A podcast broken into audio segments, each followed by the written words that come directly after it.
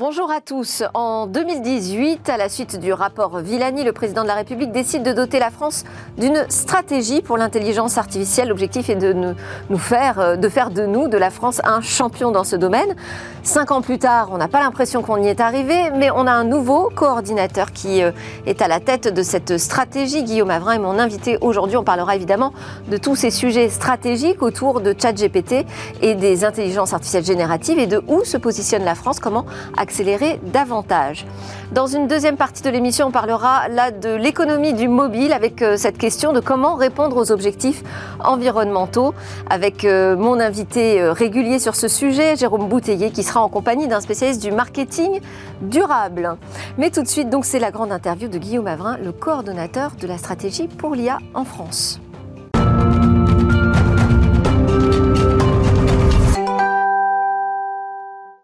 En janvier, la ministre de l'Enseignement supérieur et de la Recherche, le ministre de la Transition, chargé de la transition numérique et des télécommunications, avec le secrétaire général pour l'investissement en charge de France 2030, ont annoncé sa nomination. Bonjour Guillaume Avrin. Bonjour Delphine, merci beaucoup de m'avoir. Merci à vous d'être ici. Bienvenue sur le plateau de, de Smartech. vous êtes le nouveau coordonnateur de la stratégie euh, pour l'intelligence artificielle, stratégie nationale. Elle a été lancée en 2018, je le disais dans, le sommaire, par le président de la République à la suite du rapport Villani, avec cet objectif de positionner notre pays comme un leader en matière euh, d'intelligence artificielle, euh, leader européen et même mondial. Cinq ans plus tard, on n'y est pas, Guillaume. on, en, est loin. À quel point? Alors, moi, je pense qu'on est au contraire euh, plutôt bien positionné. En fait, euh, comme vous le disiez, le, euh, le, plan euh, français pour l'intelligence artificielle a commencé en, 2018 dans la continuité de, la remise du rapport Villani. Et tout l'objectif de la première phase de cette stratégie, c'était justement de se mettre en ordre de bataille. donc de structurer l'écosystème de, recherche et développement en intelligence artificielle, également de mettre en place un certain nombre de communs numériques, dont un, un supercalculateur Jean Z qui permet de soutenir les développements de, de systèmes d'intelligence artificielle. Donc on a aujourd'hui un écosystème qui est prêt à passer à l'action euh, pour aller saisir l'ensemble des opportunités de, marché sur l'intelligence artificielle. Et on pourra revenir sur le sujet, mais même sur les, nouvelles, euh, les, nouvelles approches de l'intelligence artificielle qui font beaucoup parler aujourd'hui, on a en fait déjà des acteurs bien identifiés, positionnés sur ces sujets. L'objectif, c'est vraiment de, passer à l'échelle et d'aller saisir ces opportunités. C'est toujours la problématique, en fait, de pouvoir s'appuyer sur des champions du numérique. Tout à fait, c'est exactement ça. Et l'objectif de la stratégie nationale pour l'IA, ça va être de, repérer ces, champions, euh, de les écouter d'une part pour essayer de répondre au, mieux à leurs besoins euh, pour permettre leur développement, mais aussi d'accompagner leur stratégie de développement avec, euh, en dérisquant l'investissement, en accompagnant euh, leur développement. Bon, et en plus, vous allez les écouter et bien les comprendre a priori. Je vais juste dire quelques mots de votre parcours. Vous êtes docteur en robotique et neurosciences, premier expert français qualifié par le COFRAC, le comité français d'accréditation en IA. Qu'est-ce qui vous a valu cela? Bah, alors, c'est en fait, ça, correspond à, une mission, à un besoin très particulier du COFRAC, qui est donc l'organisme en charge des, accréditations euh, des centres d'essai et des organismes de certification euh, sur le territoire national. Et ils ont besoin, euh, moi je fais des termes techniques, mais ils accréditent donc 17025 des centres d'essai qui peuvent faire tout type d'analyse, par exemple de, l'analyse d'amiante dans des échantillons. Et ces acteurs, ces laboratoires, on se, se posent la question s'ils ne peuvent pas intégrer l'intelligence artificielle pour améliorer leur, leur compétitivité, euh, pour être plus efficace, améliorer leur performance, etc. Et toute la question que se pose le COFRAC, c'est est-ce que euh, on peut accepter le fait qu'on automatise un certain nombre de tâches d'analyse qui peuvent avoir un impact sanitaire, euh, qu'on les automatise par l'intelligence artificielle, et donc ils ont besoin d'experts pour apprécier si, si, ça peut être automatisé ou pas par, par l'IA. Et c'était vraiment ma mission, et donc j'avais été effectivement le premier en France missionné sur le sujet. Alors, précédemment, euh, avant de, prendre euh, la tête de, cette stratégie nationale pour euh, l'IA, vous étiez responsable du secteur intelligence artificielle au Laboratoire national de métrologie et d'essai, le LNE, qui est en charge d'évaluer la conformité et la qualification de, ces algorithmes qui sont mis sur, sur le marché. C'est un travail de certification alors, il y, a trois grandes missions euh, qui étaient associées à mon. On peut certifier des algorithmes aujourd'hui? Alors, on peut, on peut effectivement. Le, LNE euh, en 2021 a proposé euh, la première certification au monde pour l'intelligence artificielle. J'animais justement le, groupe de travail qui a conduit à la mise en place de cette, de cette certification. Mais c'est une des activités du, du, du, LNE et donc du département évaluation de l'IA. Il y a effectivement de la certification, l'évaluation de conformité par rapport à des exigences, mais il y a également des activités d'essai pour caractériser, pour évaluer les performances de ces systèmes intelligents, et des activités dites de métrologie pour définir les métriques, les protocoles d'évaluation qui vont permettre de rendre compte des performances de ces systèmes d'IA. Et ce sont des références qui euh, ont cours en France uniquement ou qui peuvent aussi prendre euh, au niveau européen, à l'international? Alors, on avait une activité qui était très euh, européenne avec la mise en place de, nombreux partenariats en Europe. À l'international, on avait mis en place un, un, partenariat stratégique avec le NIST aux États-Unis, qui est un acteur très compétent et positionné depuis longtemps sur ce sujet de, l'évaluation de l'IA, depuis plus de 30 ans. donc, donc voilà, quelques partenariats internationaux, mais, mais après, c'est un peu le marché, tant, tant qu'il n'y a pas un cadre réglementaire qui, euh, qui impose le fait qu'il y ait ces, évaluations de conformité, c'est finalement le marché qui décide si on a besoin effectivement de ce référentiel de certification du LNE, euh, d'un autre label qui serait proposé par un, par un autre acteur, etc. Et donc c'était vraiment la manière dont ça se passait. L'objectif c'était d'avoir euh, d'avoir les, référentiels d'évaluation de la meilleure qualité possible, de manière à convaincre le marché de, de leur utilité. Et c'est une qualité technique, ça n'embarque pas les questions éthiques? Si, si, tout à fait. Aussi. alors après, toute la question, et c'est une question qu'on se Parce que le marché attend ça. Oui, bien sûr. Mais en fait, euh, une des missions justement euh, du, euh, du, LNE qui, va, qui mélange un peu ces trois types d'activités, c'était de traduire un terme haut niveau éthique en éléments mesurables, quantifiables, que l'on peut mesurer avec donc des, évaluations reproductibles. Et c'était tout ce qu'on essayait de faire dans le de, ces évaluations au LNE. ça peut être l'analyse de biais dans des données qui permettraient d'entraîner des systèmes d'intelligence artificielle, des évaluations entrée-sortie, évaluer la qualité des explications renvoyées par l'intelligence artificielle, etc. Vraiment, tous les données, toutes les informations qui contribuent à faire euh, de, ces systèmes d'IA des systèmes de confiance. Donc, euh, vous êtes passé par la recherche, par des, postes très opérationnels aussi. Mais alors là, quel genre de poste est-ce euh, la, coordination pardon, de la stratégie nationale de l'IA de la France enfin, que... C'est un poste politique c'est, Oui, oui. Bah, alors, l'objectif principal de, du poste, euh, c'est euh, de s'appuyer sur, sur l'ensemble des administrations et des, des, ministères concernés par l'intelligence artificielle pour structurer l'écosystème IA sur l'ensemble de la chaîne de valeur. On parlait d'évaluation, de benchmarking, de, ça peut être de l'évaluation de conformité réglementaire lorsque l'AI Act sera entré en vigueur, mais il y a bien sûr la conception, le développement euh, et l'utilisation de ces technologies d'IA. ça se traduit par trois missions principales, ce qu'on fait à la coordination nationale pour l'IA. Une mission d'investissement euh, et on a donc un budget pour la phase 2 d'1,5 milliard d'euros euh, pour soutenir euh, justement les stratégies de développement de ces, de ces champions nationaux en, IA et également former à l'intelligence artificielle pour favoriser la, diffusion, favoriser la diffusion de ces technologies. Une mission de coordination interministérielle pour s'assurer qu'il y a bien une cohérence globale entre les actions qui sont lancées par le ministère de l'Intérieur en IA et celles lancées par le ministère de la Justice, par exemple. C'est sûr qu'il y a de la cohérence, maximiser l'impact de, de, de nos actions actions euh, de initiatives publiques, euh, maximiser également l'impact des investissements publics consentis. Et puis la troisième mission, c'est une mission d'animation de l'écosystème, parce que tout ne coûte pas de l'argent pour, euh, pour mobiliser l'écosystème. Mmh. Il y a besoin de transmettre l'information, de mettre en relation, de s'assurer qu'on est bien positionné par rapport aux enjeux internationaux, les enjeux de demain sur, qui, pour lesquels l'intelligence artificielle peut apporter des réponses. Et c'est voilà, ces trois missions-là, les missions particulières de, de, la coordination nationale pour l'IA. Et vous posiez la question de savoir si c'était un, un, rôle qui était politique ou pas, je pense qu'on peut le qualifier de politique au sens premier du mot, euh, c'est-à-dire que euh, les, finalités des, actions que l'on mène dans le cadre de cette coordination nationale pour l'IA, euh, elles sont elles doivent se traduire en termes de progrès économique et du bien-être social. et, d'ailleurs, si, notre politique industrielle que l'on met en place sur l'intelligence artificielle, elle doit s'évaluer et on doit rendre des comptes au grand public par rapport à ces euh, objectifs de, progrès économique et de bien-être social. Donc voilà. Et alors, c'est aussi euh, l'idée que tout le monde au sein du gouvernement parle d'une même voix sur ce sujet de l'intelligence artificielle. On a entendu Jean-Noël Barrot se positionner sur la question de faut-il un moratoire, faut-il ralentir sur euh, les IA génératives avec toutes les questions éthiques que cela pose, et questions sociétales, économiques aussi. et il nous dit non. vous avez été consulté là-dessus? Comment vous vous organisez pour porter cette parole de la bah, France C'est tout le rôle de la coordination, justement, de, s'assurer que euh, les, positions sont bien euh, concertées, qu'on arrive à trouver les bons consensus et qu'on a pris en compte les avis de, l'ensemble des ministères. Donc c'était le cas sur ce, sur ce sujet. Euh, c'est la lettre qui avait été diffusée par Future of Life sur, effectivement la proposition de mettre en place un, un moratoire, de six mois. Oui, tout à fait.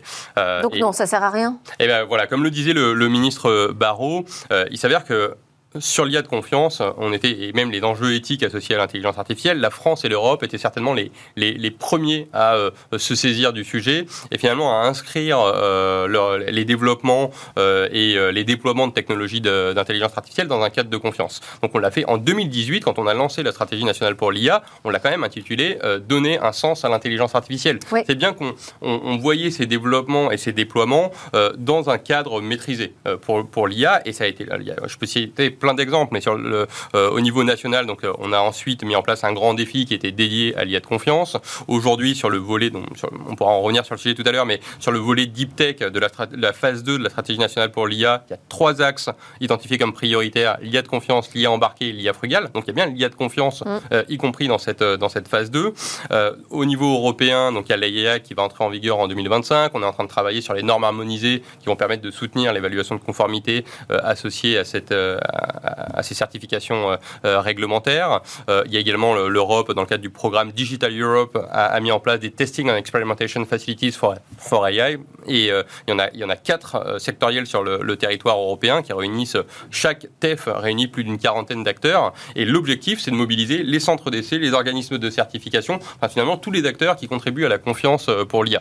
Donc on a fait énormément de choses. Et peut-être que ailleurs, en, extra-européen, peut-être que l'enjeu de la confiance pour euh, l'acceptabilité sociétale de l'IA avait peut-être pas été soit perçu, soit identifié comme prioritaire. En tout cas, au niveau euh, euh, national et européen, ça a été le cas depuis le début. Et donc, donc le, mot étant donné par ailleurs, désolé, ma réponse est un peu longue, étant donné par ailleurs l'opportunité économique justement et de, réduction de la pénibilité du travail associé au déploiement de ces technologies d'IA générative ou ces gigamodèles, voilà, il n'y a, pas de raison de se priver de, l'apport de ces technologies d'intelligence artificielle à partir du moment où on a, euh, euh, par construction, établi un cadre de confiance pour leur, pour leur utilisation. Mais alors la question quand même que pose euh, l'Italie avec la conformité ou non de, ces modèles avec le règlement européen sur la protection des données personnelles. Ouais, c'est une effectivement une très bonne question et je pense qu'on peut même au-delà du RGPD parler des, futures exigences réglementaires qui seront contenues dans l'AI Act sous la présidence française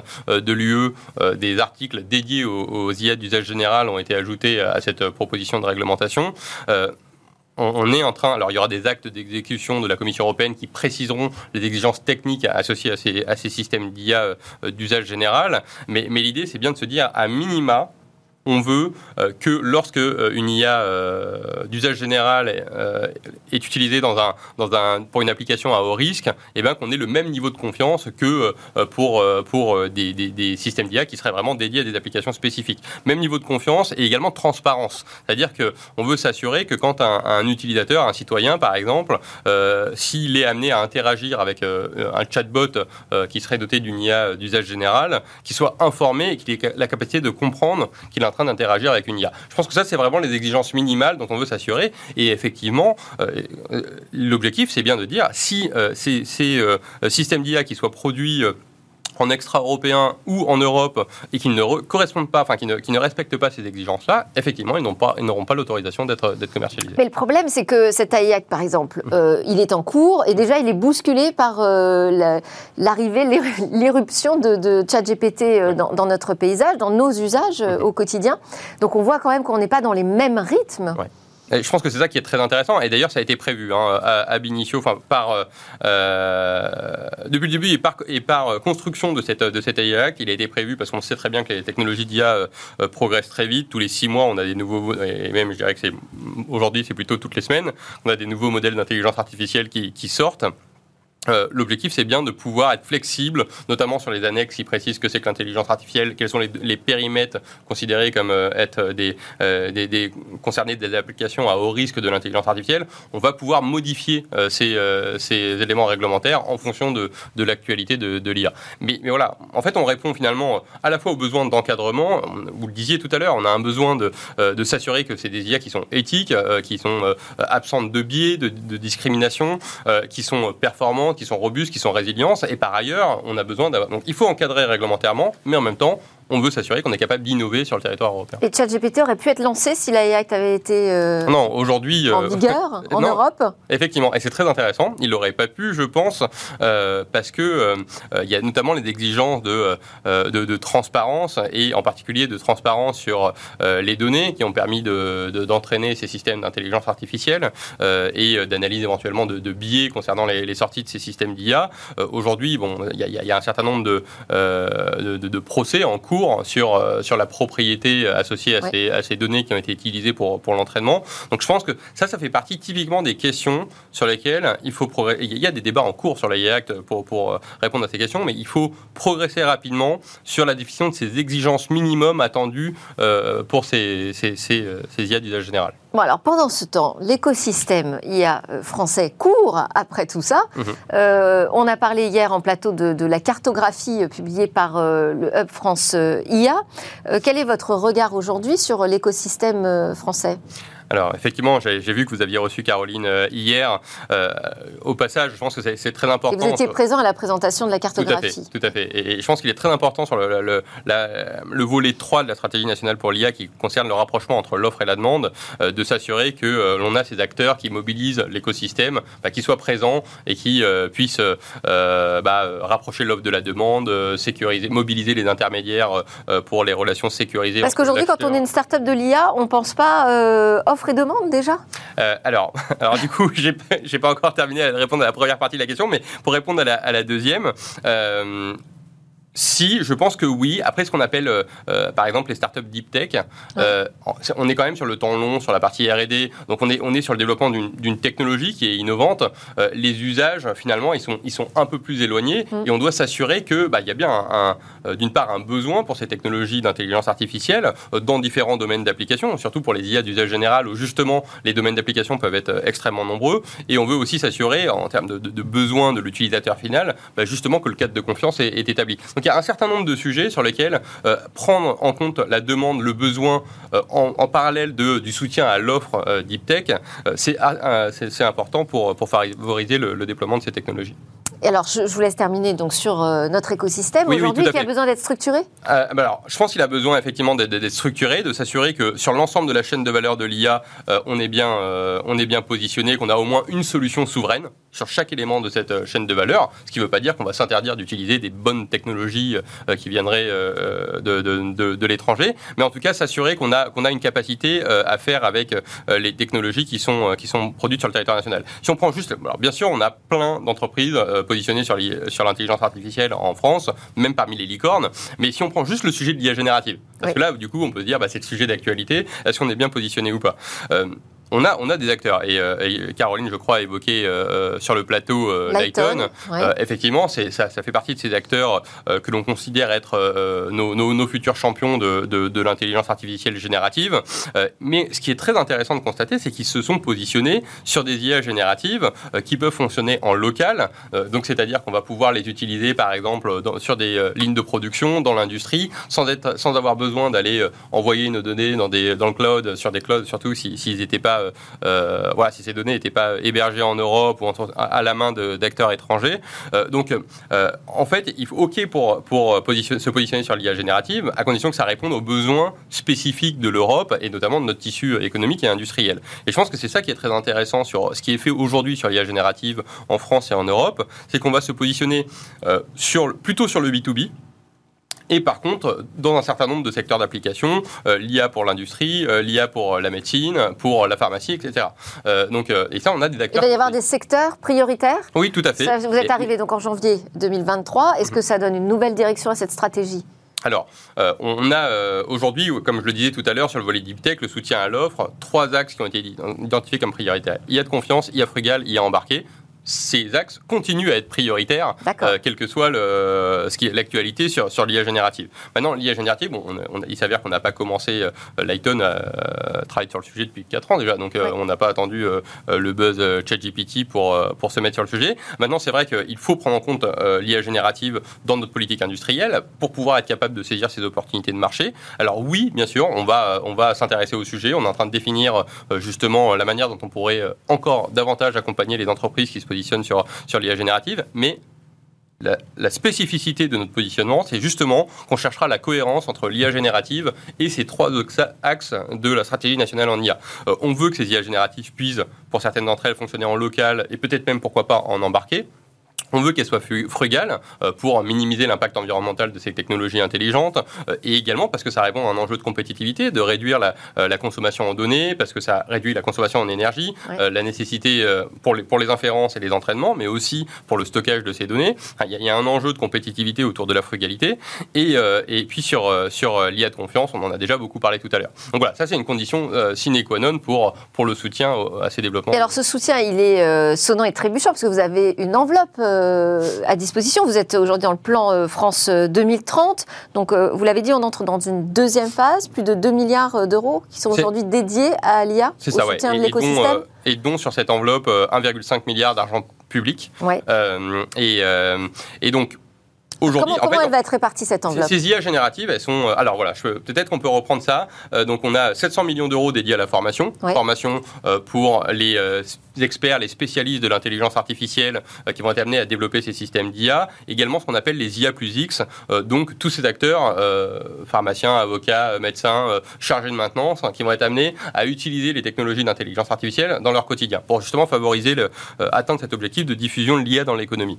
donc formation. donc formation, pas pas seulement euh, au niveau des, jeunes. Non, tout à fait. Formation continue également. Oui, et, c'est extrêmement important de le signaler. Donc, euh, non seulement euh, formation initiale dans, l'enseignement supérieur, mais également formation continue. Et même aujourd'hui, on, soutient également des, propositions pour le bac 3 jusqu'à bac 8, de manière à s'assurer d'une part d'attirer une diversité la plus importante possible d'étudiants pour accéder à ces formations du supérieur en intelligence artificielle, et du coup qu'on va retrouver dans notre industrie de, de l'IA. Et je pense notamment aux, filles qui ont besoin d'être euh, mobilisées dès le plus jeune âge sur ces, technologies d'enjeu pour le futur.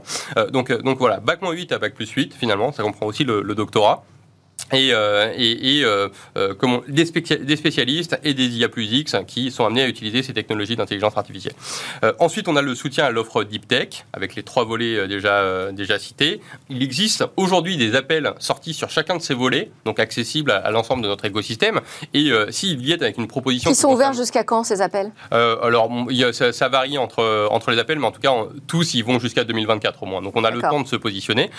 Et, et, surtout, ce qui est important, c'est que si quelqu'un vient avec une proposition sur l'IA générative, elle est déjà éligible aujourd'hui. Donc c'est pour ça qu'on peut effectivement lancer des dispositifs dédiés à l'IA générative, mais ces propositions peuvent déjà être soutenues aujourd'hui avec les, dispositifs qui ont, été, euh, qui ont été mis en place. Maintenant, effectivement, rien n'a été euh, décidé pour le moment, je ne vais pas faire d'annonce euh, aujourd'hui, mais effectivement, on se pose la question de, de, de, mettre en place des dispositifs ou un soutien spécifique sur l'IA générative pour aller, d'une part, identifier les meilleurs acteurs nationaux sur le sujet, et d'autre part, les meilleurs cas d'usage, pour, pour vraiment bien positionner nos champions. Et ça, vous travaillez avec le Francia Comment vous vous organisez pour repérer les, pépites, les talents? Tout à fait, c'est extrêmement important. Euh, les investisseurs? Oui, oui, oui. En fait, l'ensemble des, acteurs qui, contribuent à la réflexion sur l'intelligence artificielle, j'ai beaucoup parlé hein, euh, tout à l'heure des relations avec les autres ministères, mais, mais c'est extrêmement important de prendre en compte l'avis euh, de, ces, de ces associations qui représentent un grand nombre d'acteurs positionnés sur le développement de l'IA ou l'utilisation de, l'intelligence artificielle, euh, les fonds d'investissement, les banques, mais également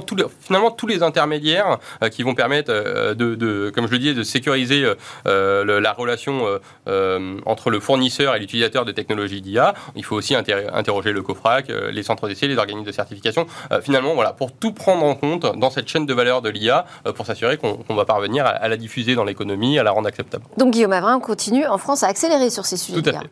Merci beaucoup. C'était la grande interview de Guillaume Avrin dans Smartech, le coordonnateur national pour l'intelligence artificielle. Merci encore. On fait une petite pause, on marque une petite pause et puis on se retrouve après pour parler de l'économie du mobile avec ses enjeux environnementaux.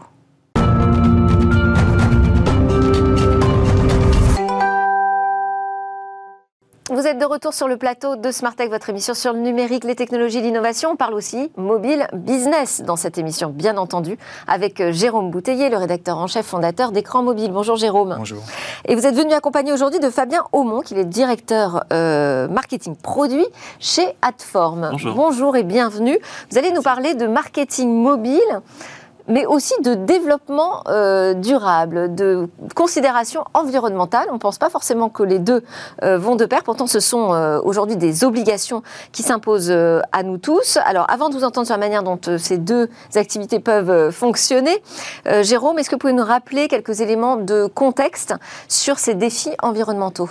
Oui, Delphine, alors vous avez sans doute lu il y a, quelques semaines hein, le nouveau rapport hein, du GIEC hein, qui nous confirme que la décennie 2010-2020 a été la plus chaude depuis 120 000 ans, que le taux de carbone dans l'atmosphère atteint des records qu'on n'avait pas vus depuis 2 millions d'années et qu'on se dirige effectivement vers un réchauffement global de 1,5 degré euh, d'ici 2030, euh, ce qui devrait avoir un impact sur le quotidien de 3,3 milliards de personnes qui vivent dans des zones euh, impactées par le changement climatique. Alors la grande question, c'est de savoir si on peut inverser cette tendance en atteignant la neutralité carbone à l'horizon 2050 et ainsi éviter le scénario catastrophe d'un réchauffement global de 3 degrés d'ici la fin de ce siècle. Et alors, que pèse le numérique et le mobile dans cette émission de gaz à effet de serre globale? Alors, historiquement, pas grand-chose, hein, parce que c'était plutôt des secteurs euh, comme la, production d'électricité, 41% des gaz à effet de serre, euh, les transports, 24%, ou encore euh, l'industrie, 19%, qui étaient pointés du doigt. Mais selon The Shift Project, le, le poids du numérique a beaucoup augmenté. Il est passé de 4% des émissions de gaz à effet de serre en 2018 et devrait atteindre les 8% à l'horizon 2025 en raison d'un taux de croissance annuel très rapide, hein, de l'ordre de 8% euh, par an. Et donc, euh, voilà, si des secteurs comme le transport, je le disais, ont, entamé hein, leur transition écologique, c'est désormais au numérique, évidemment, de, faire l'effort partout dans le monde et notamment en France. Hein. Et quels sont les chiffres pour la France? Alors, en France, on est un peu particulier parce que la production d'électricité, elle repose en grande partie sur des centrales nucléaires. Et on, selon un calcul qui a été fait par euh, l'ADEME et l'ARCEP, le numérique, ça représente environ 2,5% des émissions de, de gaz à effet de serre euh, en France et ça repose essentiellement euh, sur les terminaux. Hein. Les terminaux, c'est 79% de cette empreinte carbone, les centres de données 16% et les réseaux 5%. Mais si rien n'est fait, l'ADEME et l'ARCEP redoutent une croissance de 65% euh, du nombre de terminaux, de 600% de la bande passante, ce qui pourrait entraîner une hausse de 45% des émissions de gaz carbonique à l'horizon 2030 et même de plus de 187% à l'horizon 2050. Ça représenterait à peu près 50 millions de tonnes, soit 10% des gaz à effet de serre à l'horizon 2050. Donc dans ce scénario catastrophe. il y, a des recommandations hein, quand même pour euh, avancer dans la bonne direction. Ah oui, alors l'ADEME et l'ARCEP euh, parlent de sobriété numérique hein, et le premier effort il doit concerner les, terminaux. Euh, ils ne sont pas fabriqués en France, mais on continue de les acheter massivement. Alors en gros, l'idée, ça serait de ralentir le, cycle de rachat des smartphones. Aujourd'hui, on en rachète à peu près tous les deux ans. Il faudrait passer à trois ou quatre ans. Il faudrait aussi essayer de se tourner vers des modèles éco-conçus avec des, matériaux mmh. renouvelables ou recyclés. Il faudrait aussi opter pour l'économie circulaire en, en, achetant des smartphones de seconde main. Il y a aussi un sujet sur la multiplication des terminaux. Hein. On le voit avec euh, l'IoT, on, multiplie les périphériques et les écrans.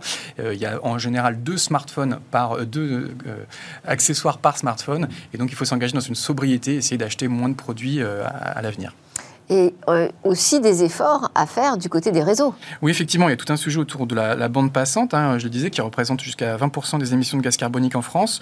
Euh, selon l'ADEME, euh, c'est environ une consommation de 18 grammes de CO2 par gigaoctet sur une ligne fixe et jusqu'à 50 grammes de CO2 sur une ligne mobile. Donc concrètement, il faudrait consommer moins de fichiers euh, vidéo, privilégier euh, le Wi-Fi euh, au détriment de la 4G ou de la 5G, privilégier aussi des fichiers basse def au lieu de prendre de la haute définition. Malheureusement, c'est pas du tout dans cette direction que vous, les, internautes et les mobinautes. Hein. Selon le, Ericsson Mobility Report, la vidéo représentera 76% de la bande passante sur les réseaux cellulaires en 2026 contre 64% aujourd'hui.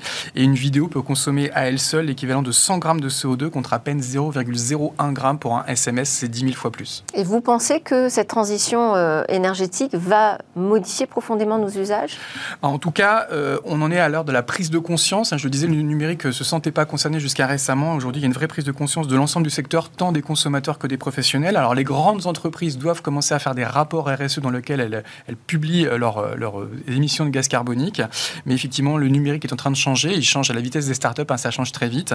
On n'a pas trop le choix. Euh, mais en tout cas, on pense qu'on peut encore réduire sensiblement la production de carbone avant qu'il ne soit trop tard. Alors, on va voir ça avec euh, justement un des acteurs de cette économie euh, du mobile, Fabien Aumont. Je rappelle donc, vous êtes le directeur marketing produit chez Adform, société danoise qui est spécialisée dans la publicité digitale. C'est ça, vous voulez préciser? Exactement, une société euh, dans l'adtech qui fournit des solutions d'activation, de, gestion publicitaire sur mobile, mais aussi en desktop, en télévision, en DOH. Donc c'est très large, le digital désormais. Aux annonceurs et de monétisation pour les éditeurs. Le but du jeu, c'est vraiment de construire un écosystème qui va permettre l'efficacité publicitaire pour les annonceurs et la monétisation pour les éditeurs. Et alors, comment, à quel point vous êtes concerné par ces questions environnementaux, environnementales pardon? Alors on a deux axes. Euh, déjà en tant que en tant qu'entreprise de, la tech, on, on gère des, flux de données, énormément de données euh, via nos data centers. Et euh, une manière qu'on a très vite choisi d'opter, c'est de, diminuer la consommation carbone de nos data centers.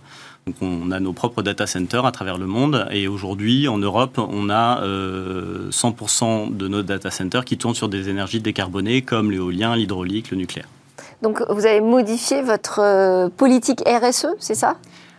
On a, on a accompagné un changement et une politique RSE. Alors d'ailleurs, c'est récent ça comme euh, mouvement Non, ça fait plusieurs années déjà. Euh, on publie d'ailleurs et c'est assez, je pense que c'est assez unique euh, dans, dans l'univers de, de, de, des technologies publicitaires.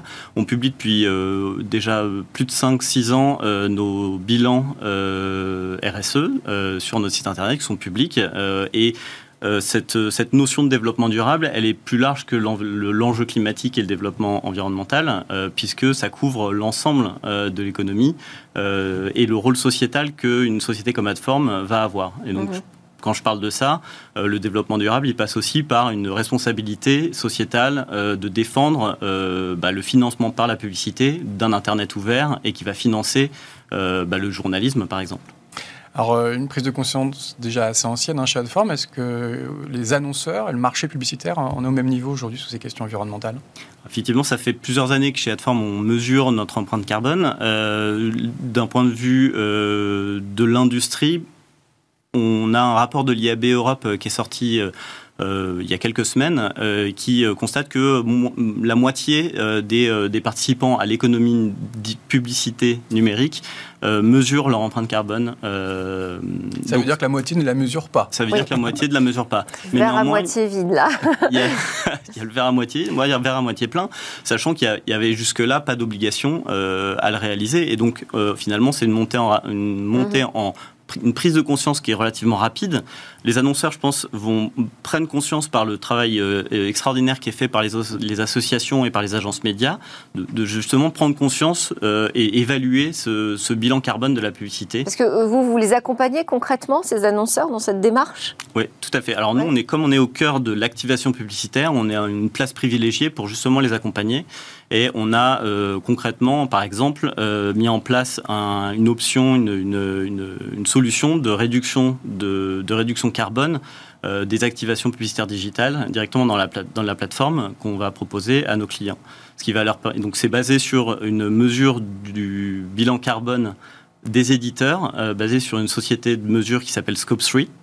Euh, qui va justement donc donner, évaluer, estimer bah, l'empreinte carbone des différents éditeurs de diffusion d'un annonceur, et ce qui va nous permettre très, simplement bah, d'identifier de, les éditeurs avec une consommation carbone plus élevée et les mettre de côté pour privilégier les éditeurs qui ont une, consommation carbone, une consommation plutôt Les mettre de côté, c'est-à-dire les exclure du plan ah euh, pour euh, se concentrer sur euh, les éditeurs qui ont une consommation plus basse. Évidemment, on ne va pas changer tout un plan.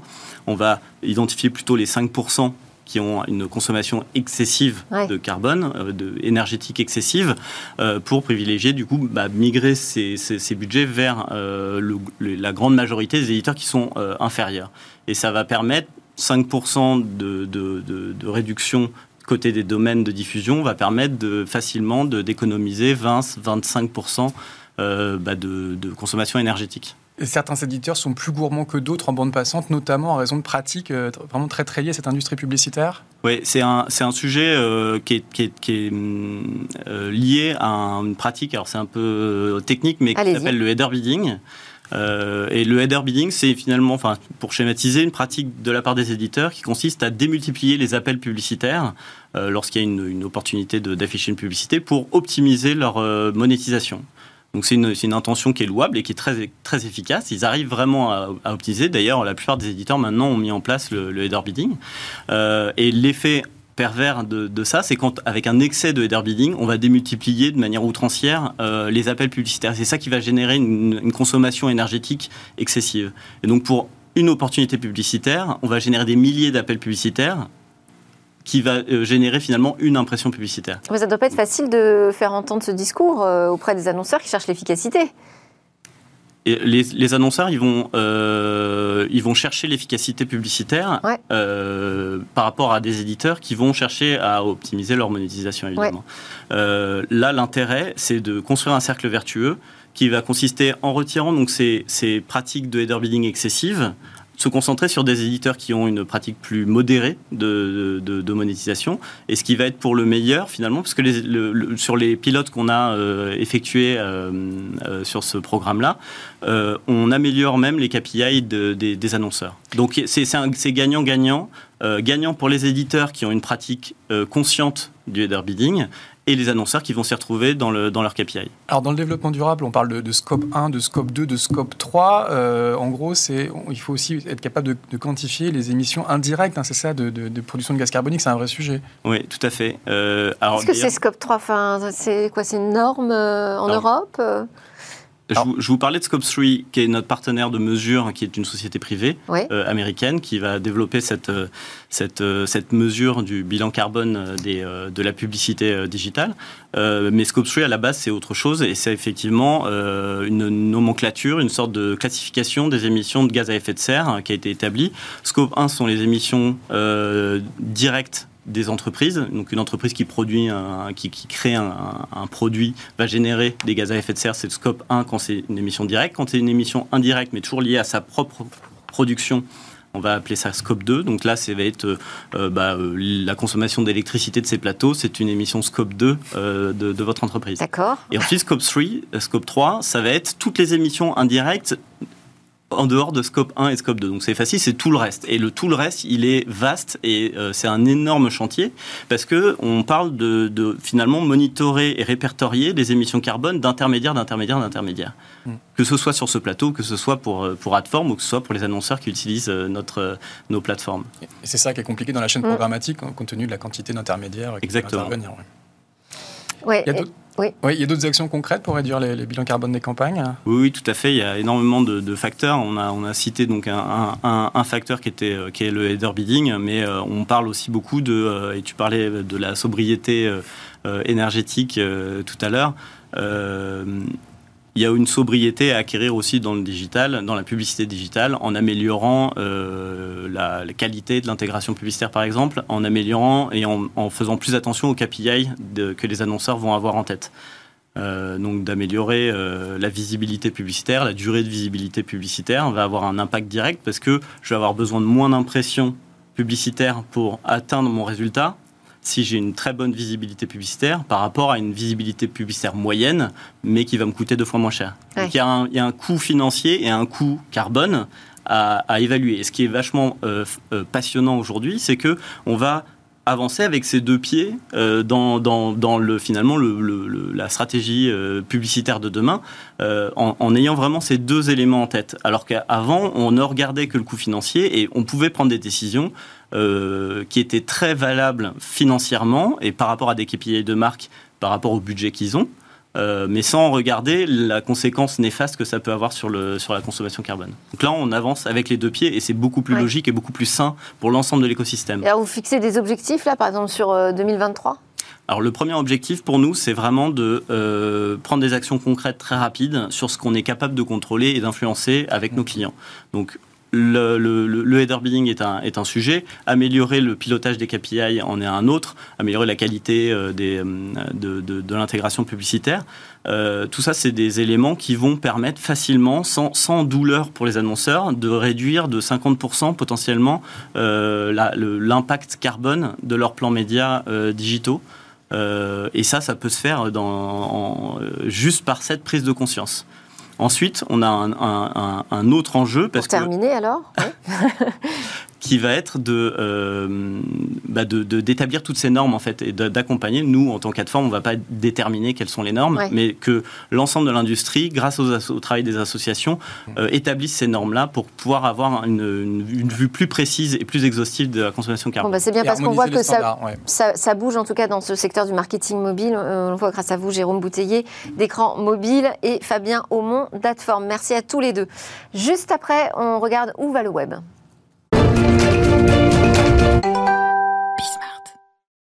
Ah, ça fait longtemps qu'on n'a pas parlé de Donald Trump. Et là, c'est Eva qui nous parle de son NFT, sa collection de NFT. Encore une preuve que les NFT sont des actifs spéculatifs. Dernier exemple en date, celui de Donald Trump. L'inculpation au pénal il y a quelques jours de l'ancien président euh, américain booste sa popularité, mais aussi sa collection de NFT. Vous savez, ces cartes qui représentent Trump dans diverses situations, notamment en champion de lutte musclé ou encore tenant un ballon de basket. Eh bien, pour vous donner une idée, le soir où la nouvelle est tombée, plus de 50 000 dollars de cartes NFT à l'effigie de Donald Trump ont été échangés, une hausse spectaculaire en volume de vente, mais aussi en termes de prix. Une carte Trump s'échange ces jours-ci à un prix moyen de 854 dollars. Quand il lance sa collection en décembre, une carte NFT en vaut 99, soit une hausse de 862% en 4 mois. Il faut dire que le prix de ces cartes NFT fluctue beaucoup depuis leur création. Lancement en fanfare d'abord en décembre 2022. 45 000 cartes écoulées en quelques heures, un plus haut niveau euh, historique atteint le 16 février 2023. Et ensuite, le prix des cartes NFT de Donald Trump chute fortement jusqu'à l'inculpation, donc où il remonte en flèche. Il est d'ailleurs probable que la volatilité de ces NFT reste très élevée à l'approche des prochaines élections américaines. C'était Smart Tech. Merci à tous de nous suivre euh, avec fidélité sur la chaîne Bismart, mais également en podcast. Je sais que vous êtes nombreux à nous écouter. On se retrouve évidemment dès demain pour une nouvelle discussion sur la tech.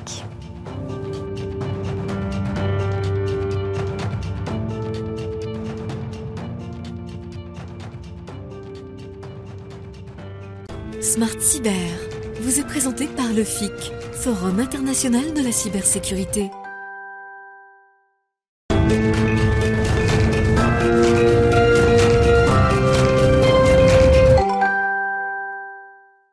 Jean-Noël de Gazin, vous êtes euh, le patron de Walix, également à la tête euh, d'Exatrust qui euh, rassemble les acteurs français de la tech et de la cyber en particulier, très présents ici au FIC bien évidemment. Et puis vous êtes également le pilote de ce projet cybersécurité au sein du comité stratégique de filière industrie et sécurité. Et là, vous travaillez sur la nouvelle feuille de route pour les prochaines années. Qu'est-ce qu'on va y trouver? Alors, la première feuille de route et le premier contrat de filière ont permis de mettre en place un certain nombre euh, de graines dans un certain nombre euh, de sujets, aider les utilisateurs à s'équiper, aider les petites entreprises à grandir, créer un écosystème, booster les formations et sensibiliser le grand public. Le deuxième contrat de filière, c'est le passage à l'échelle. Le passage à l'échelle, ça veut dire qu'on va euh, aider en particulier, on va continuer à aider les hôpitaux, les collectivités locales, toutes les entreprises PME, ETI e impactées par Nice 2 à moderniser leur système de cyber. Donc Nice 2, nouvelle directive sur la cybersécurité qui va s'imposer là euh, en 2024, c'est demain ça C'est demain. Et votre feuille de route, elle va démarrer quand? Alors nous, notre feuille de route, elle va démarrer cet été. Ok. Voilà.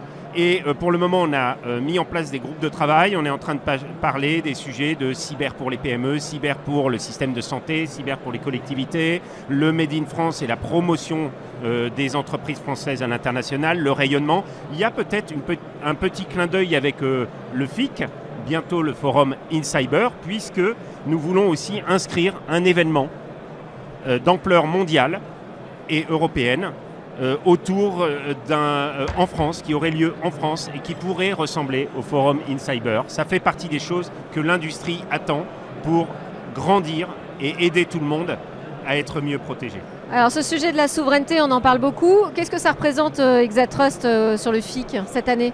Alors on a 33 entreprises présentes dans notre espace Exatrust et on en a 68 présentes sur le salon.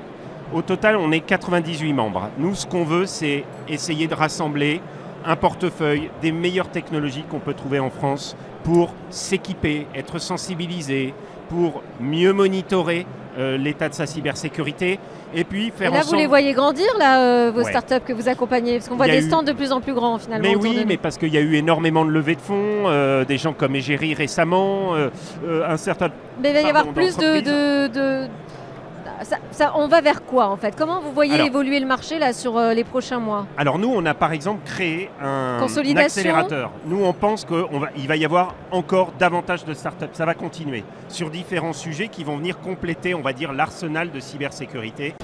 Smart Cyber vous a été présenté par le FIC, Forum international de la cybersécurité.